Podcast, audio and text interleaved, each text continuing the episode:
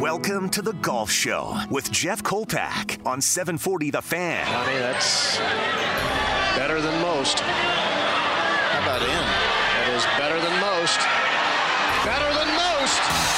The Golf Show is presented to you by Michelob Ultra. Also brought to you in part by Fargo Park District Public Golf Courses, Forest Hills Resort, Moorhead Parks, Wildflower Golf Course, and Austad's Golf. Here it comes. My goodness. Oh wow! In your life have you seen anything like that? Now, let's head to the first tee. This guy's pretty good. And here's your host, Jeff Kolpack. And this is Jeff Kolpack on a Saturday morning. 107.3 FM, 740 The Fan. The website is 740thefan.com. Not the best weather we've had this week, certainly, and that is April. That's the world we live in. But, uh, you know, there's ways around it. Uh, first of all, later in the show, Jason Lamp, who has been a head professional at some of the best golf courses in the country, is going to join us in the second half. But I want to get back to the weather and something to do this week if you don't know what to do. Head to the local golf shop and, and maybe it's time to reassess your equipment. And what a perfect time this week to bring on Dave Austad, the CEO of Austad's Golf. And you've heard this company for years. It's been around for years, and that really is a sign of uh, solidarity. So, without further ado, I'm going to welcome on Dave. Good morning, Dave. How are you? Jeff, I'm doing great. I, I, could use maybe five, ten degrees warmer, yeah. but as you know, in the Midwest, you take what you can get. You know, you you gotta, you just gotta bundle up, and you gotta put on another stocking cap, get some cool weather gloves from Austad's, and get out there and enjoy it. That's all you got to do. Smoking like a true pro, Dave. Uh, you've done Yeah, this before. Well, I got a tee time this afternoon, and I'm like, I'm not a, you know, I'm kind of a fair weather golfer, but I haven't played yet this year, and I'm like, I am just going to do it. I got to, man. I, so I got three layers. I'm just going to get out there and make it happen. You Yep. know, so My father was, was such a huge golf guy, and he played in the era before we had such good tech equipment. Right? He didn't Yeah. have uh, layers and and microfibers and all these things. So I just always he's out at the Moorhead Country Club, just you know, with hat and I don't know wool coat or whatever. But uh, you know, let's just start right there, Dave. What do you wear in, in something like this? Well, I've got a moisture wicking shirt on, um, which you- it sounds weird, but when you wear a lot of layers, you actually can sweat. Um, so that actually pulls the pulls the, the moisture away. I don't think that's going to be great for warmth, but I got that on my first layer, and then I have a pullover, a FootJoy pullover that does an incredible job. They've got technology now that actually kind of reads your temperature. I mean, it's kind of crazy. And then I have another lightweight jacket that goes over that. And the technology today is they kind of build the warmth around you. And uh, obviously, it's important to also have a, a cap if it's really cold and in your hands, or you lose a lot of a lot of heat from your head and your hands. But I mean, you can play very, very comfortably in apparel that moves with you as easy as you possibly can be, and not blame that as your as your excuse for not playing well, because the apparel has has come long, long way uh, from what it was when my dad first started our business in 1963, which was, you know, golf wear was pretty much the flowered pants and the Right. uh, polyester shirts that uh, you did not want to get close to a fireplace because it would just go up in flames in a in a heartbeat. So we've come a long way. Let's go to your family story. It's it's really an interesting story. Your your uh, was it your father Oscar that founded the the company? You just take it from here. How did this get going? Uh, it's a it's a crazy story actually. Yeah, my dad's from uh, actually born in Steele, North North Dakota. Uh, went to went to school at Oak Grove Lutheran in, in Fargo, uh, and then got into the insurance business. And um, he was an insurance claims adjuster for about 25 years. Had six kids, uh, uh, based out of Sioux Falls with with all these kids. He was terrible at his job because he kept telling his bosses how to do their business, and he kept getting fired and he had six kids and it was like this isn't working very well and at the time my mother's brothers uh this is right you know all the army men came back and all that and then my brothers my mother's brother started a company called ram golf in chicago illinois and their business was started by making uh starter sets for the military uh, because they needed something to do on these army bases. And then as all these guys came back, they wanted to keep playing golf, so they decided, hey, let's keep making golf clubs, and they started building the business. And I think I don't know the full story. My dad passed away about 20 years ago. I wish I knew more, but uh, I don't know if it was a family reunion or whatever. But they, my dad went up to him and he said, "Hey, do you think I could sell some of your stuff while I'm out doing claims adjusting for insurance?" And they're mm-hmm. like, yeah, yeah, fine. I want to make sure my sister gets, you know, gets fed. I'll, I'll let you do it. So he would go out, and if you had a dent in your bumper, he'd say, all right, I'll give you a hundred bucks for your bumper. By the way, do you golf? And if they said yes, he says, come back over here to the trunk. I've got some golf stuff over here. That's fascinating. And from that, he started actually using the Ram catalog. And I still to this day don't know how he came up with this idea of uh, mail order golf, but it just the timing was absolutely amazing. This was the early 1960s. It was really the first boom of golf because Jack Nicklaus and Arnold Palmer were, were button heads uh, every week. Mm-hmm. Color television was just coming on board, so you could actually see the golf ball for the first time if you're watching it on TV. And you had all of these uh, people that all the, the game just absolutely exploded. And my dad had the only golf catalog. My mom typed up the first catalog on the kitchen table. It was kind of a one page mimeograph sheet after we got rid of the RAM catalog. And our first retail store was in the basement of our house uh, I was a couple years old, and you actually had to go through my bedroom to get to our first store in the basement. So Dad would say, uh, "Dave, make sure you wear nice pajamas tonight because I got customers coming in, you know, about eight thirty the next morning." So, uh, and from there, it just exploded. He got to deal with the uh, local phone company. This is back when phone books were a big deal. Uh-huh. Um, many of your listeners probably have no clue what a phone book is, but he got copies of phone books of every major city in the United States and then hired people to go through the yellow pages and pull out doctors, lawyers, dentists, uh, people that he thought were golfers, and then sent him a little postcard and said, Hey, I have this golf catalog. If you're a golfer, return the other side of this postcard and we'll put you on the mailing list. And by the early 1970s, we were by far the largest distributor of golf equipment in the world. We had uh, 600 employees in Sioux Falls. We were mailing 26 million catalogs a year uh, to all 50 states. By the 1980s, we were translating our catalog into Japanese, Italian, Spanish. Hmm. Uh, we had a UK version, so all the all the uh, products were in pounds. In fact, one year the printer screwed up and he sent the Japanese version to Sweden. That was not a great year for international sales because the, cause the Swedish people are going, I don't have any yen. What is what is this about? I don't I don't get this. But we just exploded and right. just you know happened to be at the right place at the right time. And we've had a couple iterations since then. At one point, we actually sold uh, the mail order business, and the people that bought it kind of ran it into the ground. Mm-hmm. Uh, and then I I bought it back in the early 2000s. We've been focusing on retail now, which has been a really good uh, timing for us because the game has changed a lot. This whole emphasis on custom fitting on uh, in the in the mail order, you have a very hard time custom fitting somebody. You basically had a choice between regular or stiff shaft, and that was it. And we would send it to you, and away you go. Well, now you come into our store, and we've got 200 shafts. We've got lofts and lies we can adjust. We can change your grip size to whatever you need.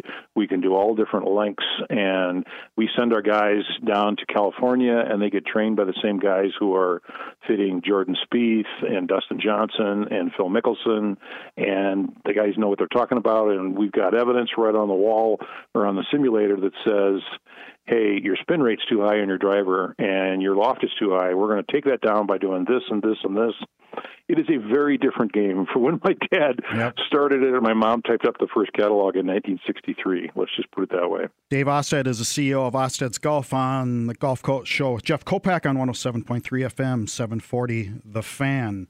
I'm struck, Dave, by how forward thinking and a pioneer your father was. I mean, we're, we're talking way ahead of his time here, correct? Oh yeah, it was crazy, and uh, you know, and I've thought the same thing, Jeff. And I'm not sure if it's forward thinking or if it was desperation. Because, like I said, I'd, I, there were times that I'd ask him, I'd say, "Where did you get this idea for a catalog?" And he's like, "Well, you know, back then there was like the Sears catalog and and and you know those kind of things, and there was kind of steel, but to a large degree, uh, he had a couple of things that were his. I mean, he was the right place at the right time. He had an incredible commitment for customer service. The mm-hmm. customer was always right. If if they had an issue, he would take care of them. He would bend over backwards to do whatever he needed to do. Uh, he didn't take credit cards, But if you called up from Maryland and you said, "I want to buy a set of golf clubs," he would just say, "You know what? I'm to just charge it. I'll just I'll just charge it, and I'll send you a bill later." And you know, later on, I, I go through business school, and I'm I'm like, "Dad, this stuff is crazy. What you're doing, man? Just let's use credit cards." Just he didn't have a toll free number because he had a focus on, you know, he wanted to make it this wholesale image, and his prices were significantly lower back in the early '60s if you wanted golf equipment, your really your only shot was going to a pro shop at a country club that it would have, or or a, a golf course that would have very very limited product at a very high price. And that was it. I mean, there really was not a lot of options. What do you for, think? What do you think? Equipment. What do you think Oscar would think of the modern technology, the launch monitors, the things you guys Uh, use to really hone people's game in? He, he was not. uh, Let's just say, my dad was as, as as successful as he was in the game. He was not a golfer. His his game was horrendous. In fact, after a while, the family would say, "Dad, um, do us a favor. If you go and play, could you just change your name, use an alias, something like that? Bob it is Johnson, not yeah. good for it is, it is not good for business when you go out and play and you shoot a you know 106 or something. I mean, um, so he was he didn't have all the nuances of the fitting and all of that stuff. He enjoyed playing, but candidly, he enjoyed tennis more than he did golf.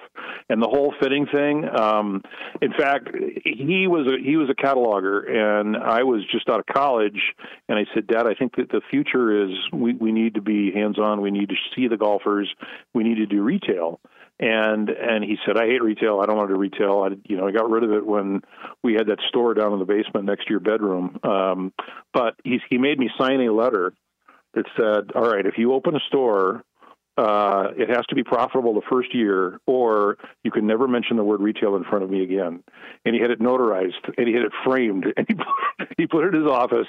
And he goes, and every every month, you know, we get the financials. And he goes, "How's your retail thing going?" And I, had, my first store I'd opened was in uh, was uh, northern suburbs of Minneapolis, and uh, as it happened, it just took off like crazy. And before you know it, we had five stores, and today we have we have ten, uh, and we're always looking for more because it's. Uh, Yep. uh, yeah, he wouldn't have no clue. He would have. he, he did not like it at all.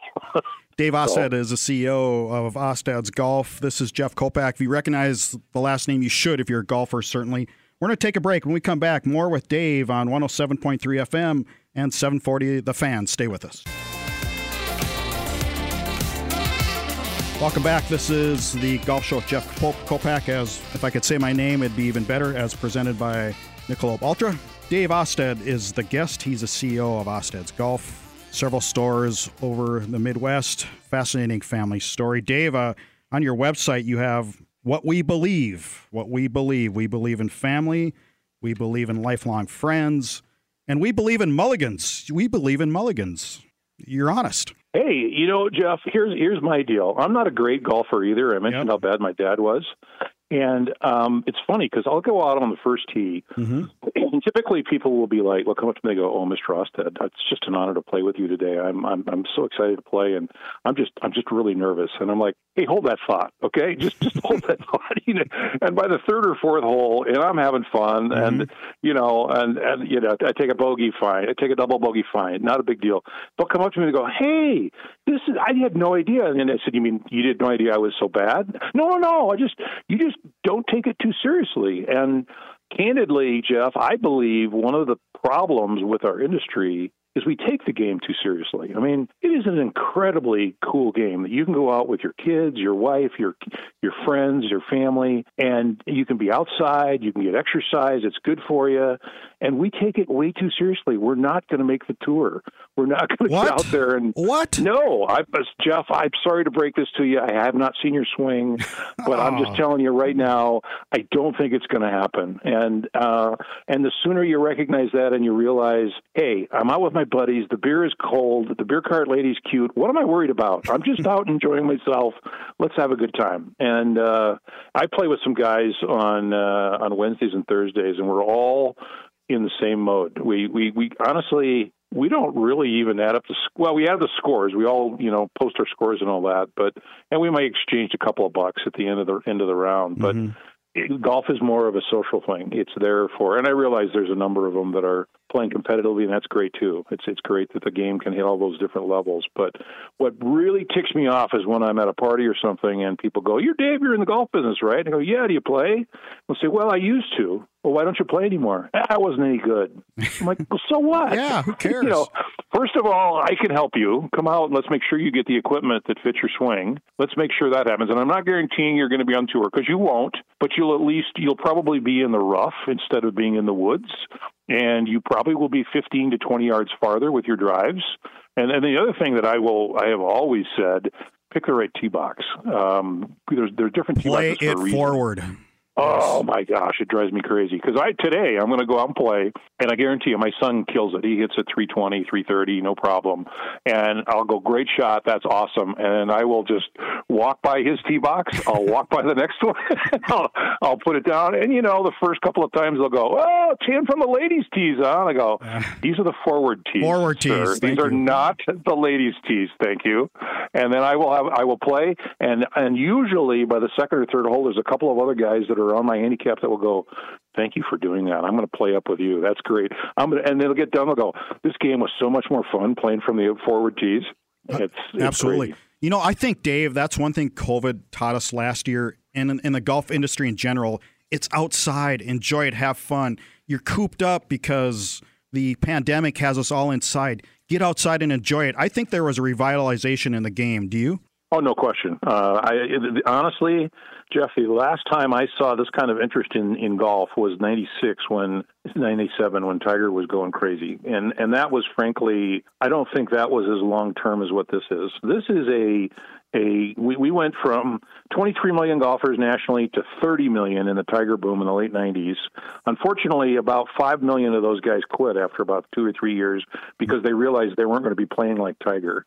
Right. Now we have another three or four. We don't have all the numbers yet from the National Golf Foundation, but rounds played are exploding. Every single golf course is up. Rounds played are up a lot. And I think that's going to stay because they're coming in for the right reason. They're coming in. First of all, they came in because their wife said, "Get out of the house. I'm sick of seeing you. I need you to go out and go out and do something." But now, once they play, they realize it's a great game. It's very good for you. It's healthy. It's fun to interact with people. You're right. COVID, you know, you weren't even able to with the social distancing thing. You, you had a hard time even seeing your friends. They're telling you you can't go to concerts, you can't go to restaurants, you can't do all this other stuff. But you can go outside. You can you can play with your friends. You can play a game that's a lot of fun. Uh, and we have seen a revival of golf like I have not seen in 20 years. It's it's really neat to see. And the really great thing Yeah. is it's not it's it's women it's wives it's kids it's it's people who played 10 years ago that are coming back and going yeah i'm going to take it up again. I'm going to get more serious with it. And and the fitting process i think has helped a lot as well because it's it's less frustrating now because we're literally we are averaging about 20 yards farther for a fitting for drivers. We're, we're averaging a much less dispersion for irons if you go through the fitting process and you let our guys do it right.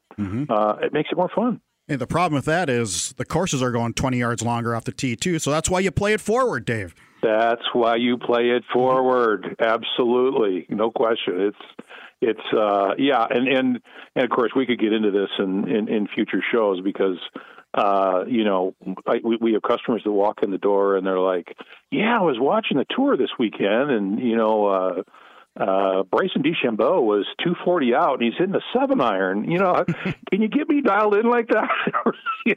uh, no, no. That unless you want to get uh, your Bryson's age, you want to do his diet, you want to do his work regimen, and you want to spend seven, eight hours a day on the range, it's probably not, and still be athletic to be able to make the move that he does, that impact where he's getting his wrist through and his swing speed is, you know, his ball speed is 198. Not going to happen. I'm so glad you brought up the common man function with golf because the average score, and Greg McCullough was on a couple of weeks ago on the show, the average score is something around 118, 120, 115. It is not 79. It is not 85. It is not 90.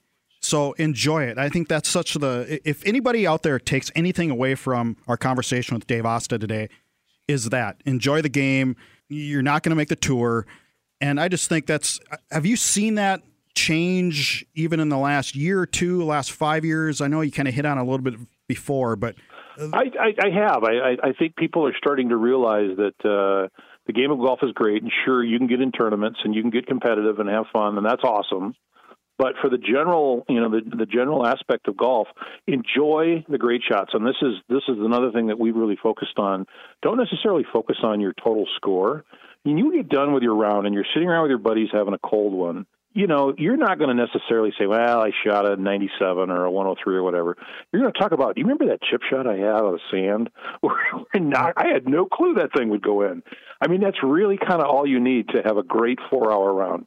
You need two, three, even one really good shot that you're able to say, yeah. Or you put an entire hole together where you drilled the drive down the middle, you hit a pure iron shot that, you know, up in the up in the sky, lands on the green, you had a great putt that went right, maybe in for a birdie, maybe right next to it for a tap in, but you're like, yeah, that's great. You're not. It's not going to happen every hole. It does. I mean, and that's the other thing. I mean, we talk to amateurs, and most of these pros only hit fifty percent of the fairways. Granted, the fairways are a lot narrower on tour, but fifty percent. You know, so what are we thinking? We're going to go out on a Saturday, uh, haven't played for a week, no warm ups, don't go to the range, you know, it's 44 degrees out. We're wearing four layers of clothes, and we're thinking, yeah, I think I could probably be three, four over today. That'd be great. Let's get back to we believe. We believe in greenside celebrations for chip ins, long putts, dropped, and even double bogeys. And let me have you a story here. I play with a couple guys on Friday mornings, and a couple three years ago, I, I hit an eagle, eagle two on a par four to win the match, or, or whatever game we were playing and that was like two, three years ago. And I had a picture of the ball, and they signed it. Guess what shows up on their cell phones, even like last week? That's all it takes. I, I mean, and I've got buddies that we played rounds 15 years ago, and we still, when we get together, we're having a cold one. We bring up that. You remember that shot we had? You know, we had that golf trip to TPC, and you hit that three wood that came around. All you remember that? And of course, mm-hmm. all you got to do is remember somebody else's shot, and they're just like, "Oh, my day is made." You remembered my greatest shot ever, and it's just that I'm so glad that in 1963, my dad kind of literally tripped into this business because, and I tell our sales guys this too. I mean, the really great thing about our business is almost in every case, the customers who walk into our door, it's the highlight of their week. This is mm-hmm. what they've been fired up for, especially if they go online and they make an appointment and they know that at three o'clock they're going to come out, they're going to see Ben out of their store in Fargo, and Ben's going to custom fit them and and they tell us they go i've been so stoked for this all week i'm so excited to be able to go through this process and then we get we do surveys afterwards and we ask them how they feel their experience was and it's really it's really encouraging to see that um, they get excited about the whole fitting process and even more they, they can't wait for the clubs to come in and get out and play and you know instead of hitting a seven iron from a certain distance. Now they're hitting an eight iron or iron, and they're more accurate. It's more fun. Well, you brought up your father, Oscar. That's a perfect uh, way to wrap up this segment. Dave, thank you so much. Stars are in our listing area Fargo, Sioux Falls, Twin Cities, correct? Yep. St. Cloud. St. Cloud. Uh, we, we, we, right down the road. So you bet. And we're online at austads.com. Interested in making an appointment, just go online, uh, book your appointment, and we'll be ready for you. And we'll make sure that we, uh, we have the right clubs for you. Thank you, Dave. We'll talk again. Thanks, Jeff. Appreciate Thanks. it. That's Dave Austad, CEO of Austad's Golf. This is the Golf Show, is presented by Michelob Light. This is Jeff Kolpack. Stay tuned. Jason Lamp, you're not not going to want to miss this. Uh, one of the best uh, pros around, and certainly uh, been at some great places. We'll be back right after this. Welcome back. This is the Golf Show with Jeff Kolpack, as presented by Michelob Ultra. Thanks again for Dave Austad for joining us in the first half of the show. That's uh, man, he's got stories. Uh, the, the, father, the family lineage. It, it's just good stuff. I'm going to segue. It's a good segue from one family to another. This has been a great golfing family over the years. The Lamps from North Fargo. Pleased to be joined by Jason Lamp, the oldest son, who's been a golf pro at some of the finest golf courses in America, really. And we're talking about top 10 ranked courses. Without further ado, Jason, good morning. How are you? Good morning, Jeff. How are you? I'm doing I'm doing absolutely wonderful because we're talking golf and there's nothing better than talking golf.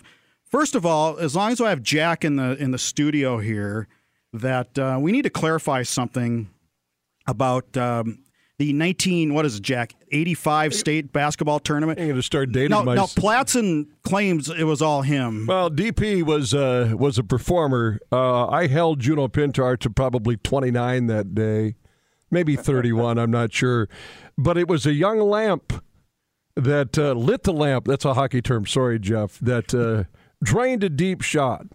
Now the lamps could golf, but they could also strike from a distance in that three point line too. So yeah, thanks for bringing up that horrendous memory Yeah, for me today, Jeff, on your golf. show. Appreciate that.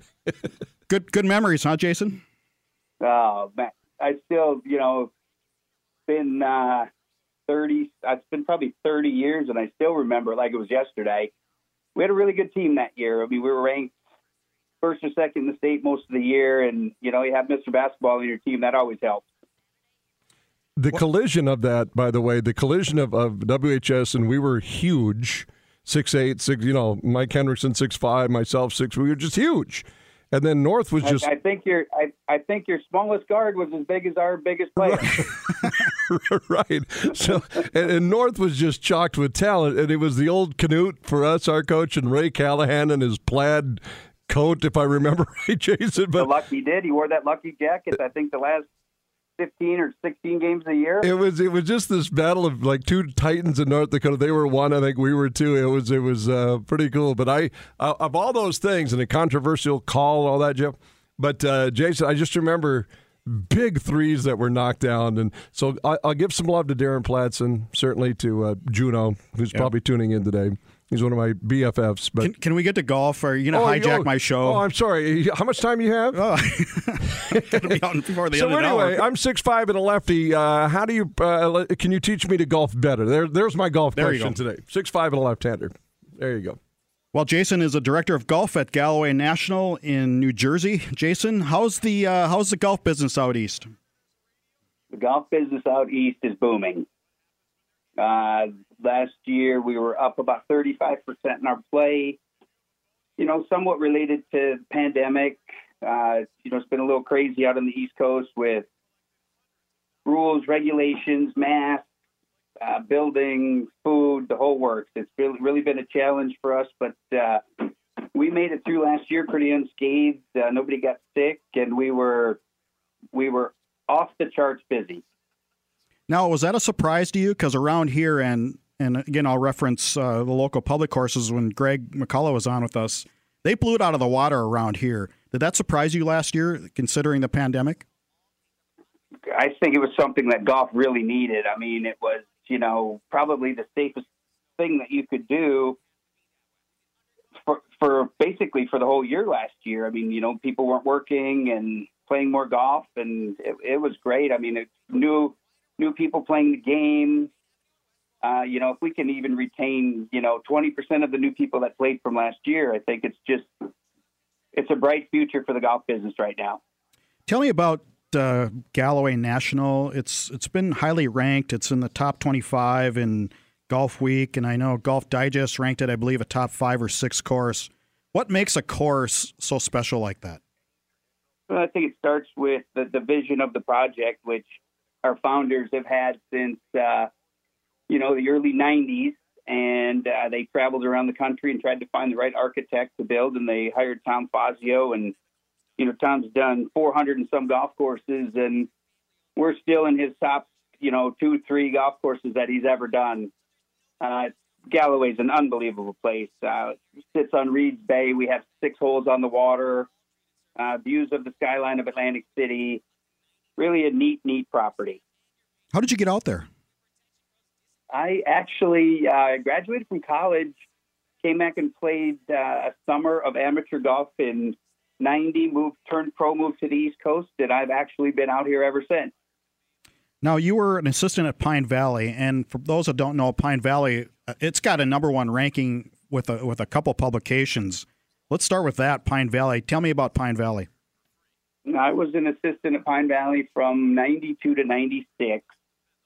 Uh, what a great experience. Uh, we were number one golf course in the world when I was there. Pretty much still is one or two between that and uh, I think where they had the British last year. I think the Royal County down. I think they kind of, you know, trade off going back and forth. World number one. It's been number one in the U.S. basically every year for the last 25. I think Augusta moved past it one year, but it was a great way to start my career in this business. It was a great place to be an apprentice, and you know, I still cherish those days, remembering when we were there and the great people that I've met, and I'm still in touch with uh, with my old boss there. So I probably get over there a couple times a year still to play.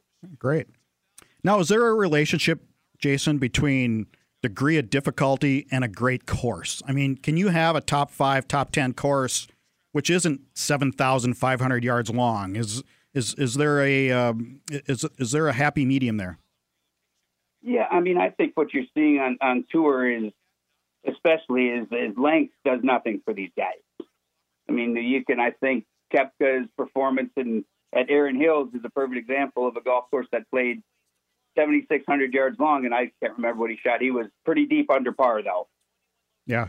Uh, and then what you'll see is like the Chicago, the tournament they had in Chicago, where they toughen it up and narrow the fairways and make it impossible to hit out of the rough. And I think even par won there. Mm-hmm. Yep, and it doesn't. I mean, so it's the Bryson DeChambeau effect, right? You can only make a course so long. At some point, you got to make shots. You got to hit the, the, the the approaches. You know, you, you need the five foot birdie putt, not the twenty foot birdie putt. So, and Larry Murphy said this once on the show. He said scores in the last 30, 40, 50 years, they necessarily haven't come down that much and I said, "Why? Even with all the all the technology and and everything that goes with the modernization of golf, but people still three putt." And, and what's your response to that? I mean, have scores in your mind really been drastically lower? I don't think. You know, I think again, you know what I said. If you get the golf course that, you know, there's not a premier on accuracy. You see what these guys do. They take out driver, they carry it 340, it goes 360, and they're going to have some kind of wedge or you know to get it out in front of the green. Mm-hmm. You can see what happens when you go play you know golf courses like Augusta. What one at Augusta ten under? I mean, that's been you know uh, I think DJ set the scoring record last year at minus 18, and Tiger had it before that, maybe at minus 17. But that that tournament at Augusta is always between nine and 9, 10, 11, 12 under par is usually the winner. Jason Lamp is the director of golf at Galloway National in New Jersey. Fargo North graduate joins us on the golf show with Jeff Kolpack. Jason, do you think the members at Augusta got a little irritated that DJ just tore their course apart and wanted to toughen up a little bit? Do you think there was a little inner uh, ego there going on? Yeah, without question, and I think also time of year made a difference. I don't think they can have they can pr- produce the same kind of playing conditions in when did they have that event last year? November. Yeah, something like that, right? Yeah, you know, you can't can't produce the in the south. You can't produce those same you know firm fast conditions like you saw. I mean, if it would have rained the second day, I think the scores would have been probably closer to seven or eight under. Mm-hmm. You know, it got soft, and then Hideki shoots 66 on Saturday, and kind of you know kind of laps the field there because what he shoot, I think he shot 73 the last day, and you know won by a shot or two. Always exciting to watch. Kind of kicks off the the golf season at Masters weekend. How is the what's what's the difference between golf in the East Coast and what you grew up in the Midwest, or is there a difference? Uh, we we have a little bit of a longer season than than in in the Midwest. Uh, we you know last year we were playing pretty comfortable till about the first of December. Weather out here December, January, February is cold. We get a little bit of snow, not much because we're close to the so close to the ocean. So uh, you know, not as cold. I think our average temp in the winters you know, low mid to low 30s. Where you guys had a pretty cold winter this year. Yeah, it was all right. I mean, but we're out. I mean, it, it, this was a tough week with snow, but uh, people have been out golfing since March. So, as you know, if you can get out and golf in March in Fargo, North Dakota, that's a good start. And Edgewood isn't flooded either, or none of the courses. That's my home course. That's where I grew up. That's awesome. Jason, we're going to take a break. When we come back, more with Jason Lamp. He's the director of golf at Galloway National. This is Jeff Kolpack on 107.3 FM and 740 The Fan. We'll be back right after this. Welcome back. This is the final segment of the golf show as presented by Michelob Ultra. This is Jeff Kolpack. Jason Lamp is the guest. He is a director of golf at Galloway National out in New Jersey one of the top courses in the country, and Jason's been around with uh, a few of the top courses in the country. Tom Fazio, I want to talk about architects for a second here because you've seen some of the best. What is it? What makes a good architect? What makes Tom Fazio Tom Fazio, Jason? I just think that the attention to detail that Tom puts into his golf courses is quite remarkable. And I also thought one of the things that is special about Tom is that he he you know he envisions the the, the golf course as he's walking it, and the the ideas that he comes up with, just as far as like tree placement and trees to aim at on other sides of fairways, he is magical with that kind of, with that kind of thing. And one thing that's really neat about Galloway is that you have 18 individual holes, and you really don't see another hole from the other hole that you're playing. Mm-hmm. Interesting. Now, I, I heard of this about Tom Lehman when he was doing Windsong Farm, which is a course I know you're familiar with in the Twin Cities. That when he was putting that together, he would literally, and it was nothing, it was pasture. He'd literally get out of the golf cart, start trudging through the the sloughs and whatever, and have a vision of, of, of where a hole would go. Now, that's got to be a God given ability, isn't it? I mean, could you and I do that? 100%. Go ahead. A- absolutely, hundred percent. If you see the routing that Tom did at Galloway, you know us being right on right on Reed Bay, with basically the small island of Atlantic City between us and the ocean. I mean, the views that we have are they're breathtaking at times. Now, par threes, long, short, and where do you uh, stand on? We have yeah, we have five par threes. We have three on the front nine, uh, one, five, and eight. Uh, or two, five, and eight. Two is 139 yard par three. Uh, five is like 189, and eight is about 190. And then on the back nine, we have a 225 yard par three. It's kind of our signature hole.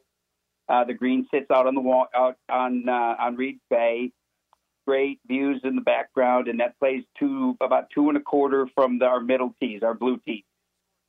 You know, I was talking about this. So with, our, our yeah. variety of par threes on our golf course is some of the best variety I've seen on 18 holes in all the places that I've been fortunate enough to play. Because it's different lengths, correct? Different lengths, correct. I think you need to use. You hit you. The one nice thing about Galloway that uh, that people say when they come here is you hit every golf club in your bag. I'm just going to say that. Correct. Yep. And, and I think that's so big and important. I think it's great for the golf experience. It's just not okay. Get out the driver hit at this, then you got the same seven, four, five iron into the green. Uh, to me, that's not what I'm looking for all the time. I need to you need to think about golf, and the mental part of golf is so important. I think to anybody, and especially if you want to hit some good scores. When you teach, Jason, do you teach the mental part of golf, or is it mostly the swing or everything? I think it, I I think they go hand in hand a little bit. I'm, I'm always one of the things that I'm a firm believer in when you teach is to give the player some confidence. Yep. And I, I'm hoping that by the time that he spends, you know, uh, an hour long lesson with me, that he's going to have some confidence when he goes onto that first tee to have an idea of what he's looking to do. How, I think that's part of that's part mental. That's you know that's part mental, being ready to play. Mm-hmm one thing I see that's a huge distraction for golfers is, is the cell phones. do you allow it? Do you allow cell phones in your course? We do. I mean, we're you know, I mean, there's a lot of a lot of places on the East Coast in bigger cities that there's a strict cell phone policy. Just don't use them. You know, we just we tell our membership and guests to, to use them with common sense. Common sense isn't standing out in the fourth fairway screaming at somebody for business. You know, and we mm-hmm. try to avoid that kind yep. of thing. But I see cell phones being a huge distraction for golf. How has the game changed over the years as far as how you teach it?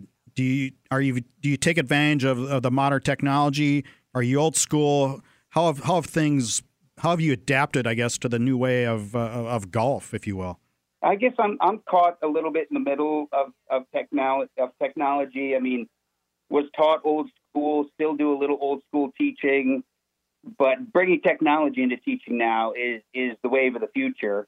You know, we have a launch monitor at the club. Uh, I use it occasionally.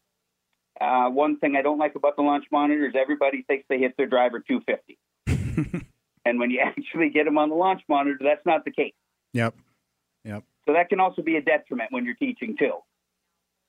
But I will tell you that most most good teachers now are teaching speed and rotation that's kind of the hot topics on tour. You're looking at lower body rotation. Uh, you know, there's there's been some nice training aids that have helped with the speed sticks and the orange whip, and you know, there's a couple other things that if you you know want to improve your your distance, that's one of the things I would recommend. Mm-hmm. I'm a big believer in the orange whip. I actually gave it to your father for a while, so uh, I know he's going through a little back issue and, and allowed him to loosen up and, and things like that. So, I mean, I think that, you know, stuff like that has a huge purpose in the game. What is the future, Jason, as far as where the golf game is going? When you GMs and, and you directors get together, what do you talk about? You know, one of the one of the things we're talking about is is you know the the youth golfers that are you know starting to to get into the you know their mid twenties and and where where do they go from here and you know we're always trying to promote younger people at the club. I mean, there's your future of golf. You know, you're you're going to have your member that's been at your club for 25 years. He's going to continue the tradition, and we need that younger crowd to continue that our tradition of this great game. Mm-hmm. Do the youth are, are you seeing it out there? Are they engaged? You know, when I was growing up, golf was not cool.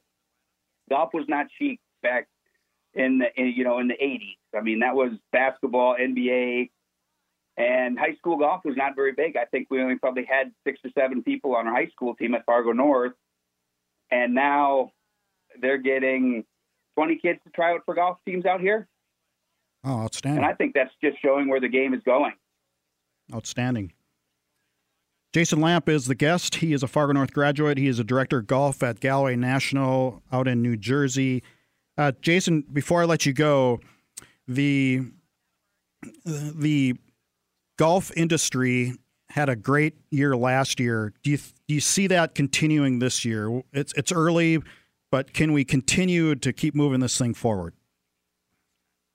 I, I my opinion is that it's going to be very busy again this year. Uh, we've already seen a little bit of uh, decline in play, and I think that was just because a, a, lot more people on the East Coast are going back to work. Our kids are getting back into school out here, and youth, youth sports was cleared by our governor. So, you know, in the last three weeks here, we're we've we've been busy, but not as busy as we were last year. But mm-hmm. you know, when the summer comes, that's kind of our time, and I expect it to you know to be busy for the next couple years and like I said before earlier in the conversation, if we can retain some of the, especially some of the new people that, that took up the game in the last year to 18 months, I think, you know, there's, there's a bright, bright future going forward in this game. That's good to hear, Jason. When you come back, we need to, we need to uh, tee it up a little bit. And, uh, you know, I'm not going to give your father as many shots as he's going to beg for, which he always begs for, but uh, we will, we will play. That'll be fun. I'd love to do it. Thanks. That's Jason Lamp. He's the director of golf at Galloway National. That'll do it for another edition of the Golf Show with Jeff Kolpack. Again, thanks to our sponsors, the Fargo Park District, the Moorhead Public Courses, Forest Hills, Wildflower Golf Club, and of course, Austad's. And my thanks to Dave Osted for joining in beginning the show, and of course, Jason Lamp. This is Jeff Kolpack. Until next week, hit them straight. Thanks for listening to The Golf Show with Jeff Kolpack on 740 The Fan and 107.3 FM. Oh, wow! In your life have you seen anything like that? Presented to you by Michelob Ultra. Also brought to you by Fargo Park District Public Golf Courses, Forest Hills, Moorhead Parks, Wildflower Golf Course, and Austad's Golf. Join us next Saturday from 10 to 11 a.m. for another edition of The Golf Show with Jeff Kolpack on The Fan.